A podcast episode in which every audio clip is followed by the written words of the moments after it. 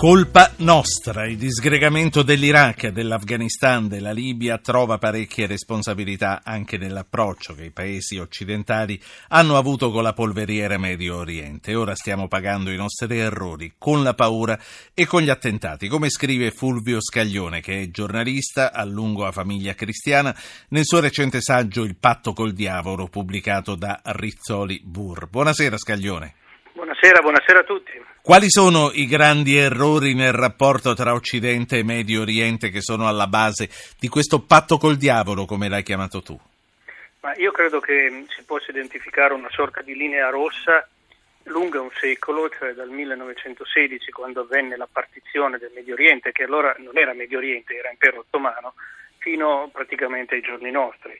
Eh, c'è sicuramente una linea che può essere identificata, una serie di interventi esterni, la pretesa di regolare dall'esterno questa regione, ma mh, soprattutto le, io ho parlato di patto con il diavolo perché c'è questa tendenza ricorrente dell'Occidente a eh, servirsi appunto a usare delle pattuizioni perverse nell'illusione di ricavarne un vantaggio, ma uno dei capitoli del libro, uno si intitola Il patto con il diavolo, l'altro si intitola Il diavolo vince sempre ed è quello che, a cui stiamo appunto assistendo, cioè il Medio Oriente è disgregato, è in fiamme e il diavolo del terrorismo islamico è più vivo che mai.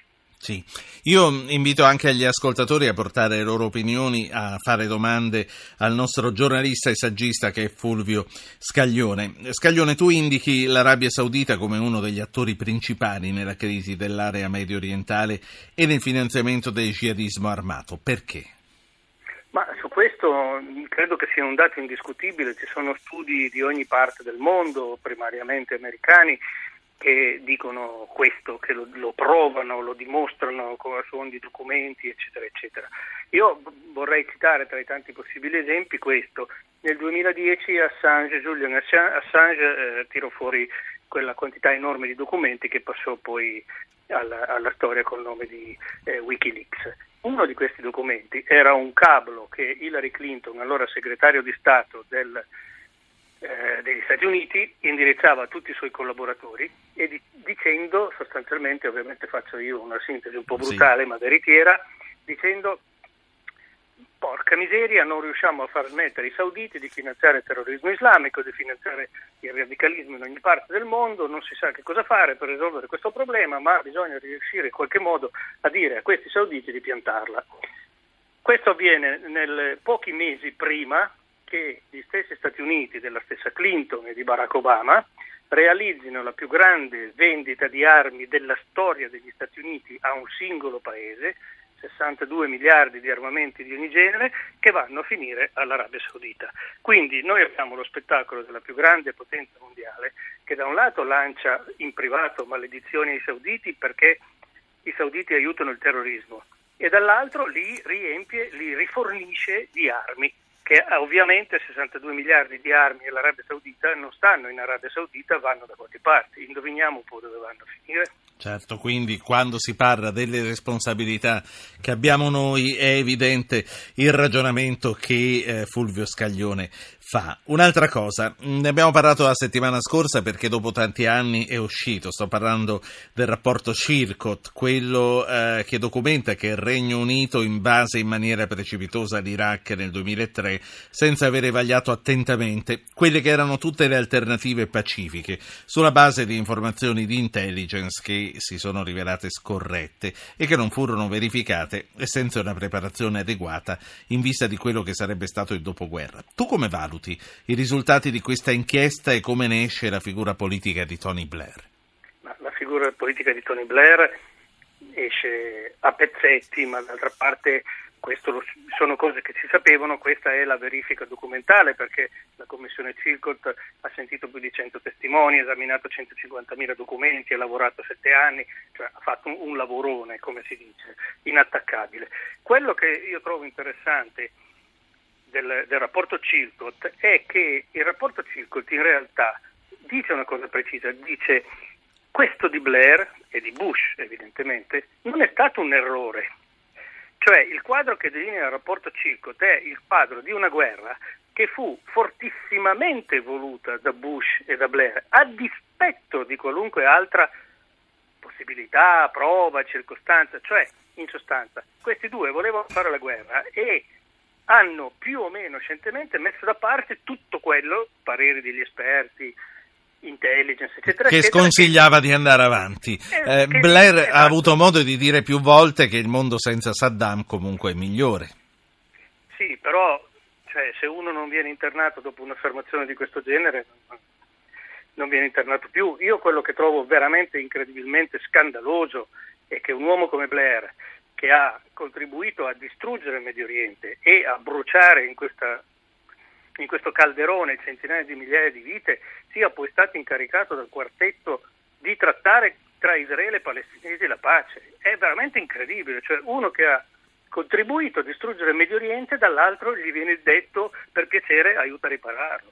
Il mondo sarebbe meglio con Saddam, secondo te? Beh, il mondo non sarebbe probabilmente né meglio né peggio, però certamente un po' di vite sarebbero state risparmiate e in ogni caso, cosa che dice anche il rapporto Chilcott, c'erano delle possibilità di mettere Saddam all'angolo anche senza provocare questo disastro. La Libia sarebbe meglio oggi con Gheddafi? Sicuramente sì. Faccio parlare Francesco da Roma. Francesco, buonasera. Buonasera, volevo porre un quesito che purtroppo temo sia fondamentale, cioè la, la tragedia del Medio Oriente si co- potrà cominciare a risolvere solo quando non ci sarà più bisogno del petrolio come fonte energetica primaria, è quello che devasta tutto. Sì. Meno male che non ha detto che è una cosa che non dice mai nessuno, però è importante ripeterla anche questa sera. Grazie Francesco. Fulvio Scaglione, giornalista, saggista, c'è la domanda di Francesco di Roma. Staremo meglio quando l'ultima goccia di petrolio sarà esaurita? Ma diciamo che abbiamo adesso un'occasione abbastanza mh, già presente di, di, verificare l'importanza di questo tema, perché oggi il petrolio è una commodity che ha perso gran parte del suo valore. Oggi costa, eh, un litro di petrolio costa più o meno quanto un litro d'acqua minerale.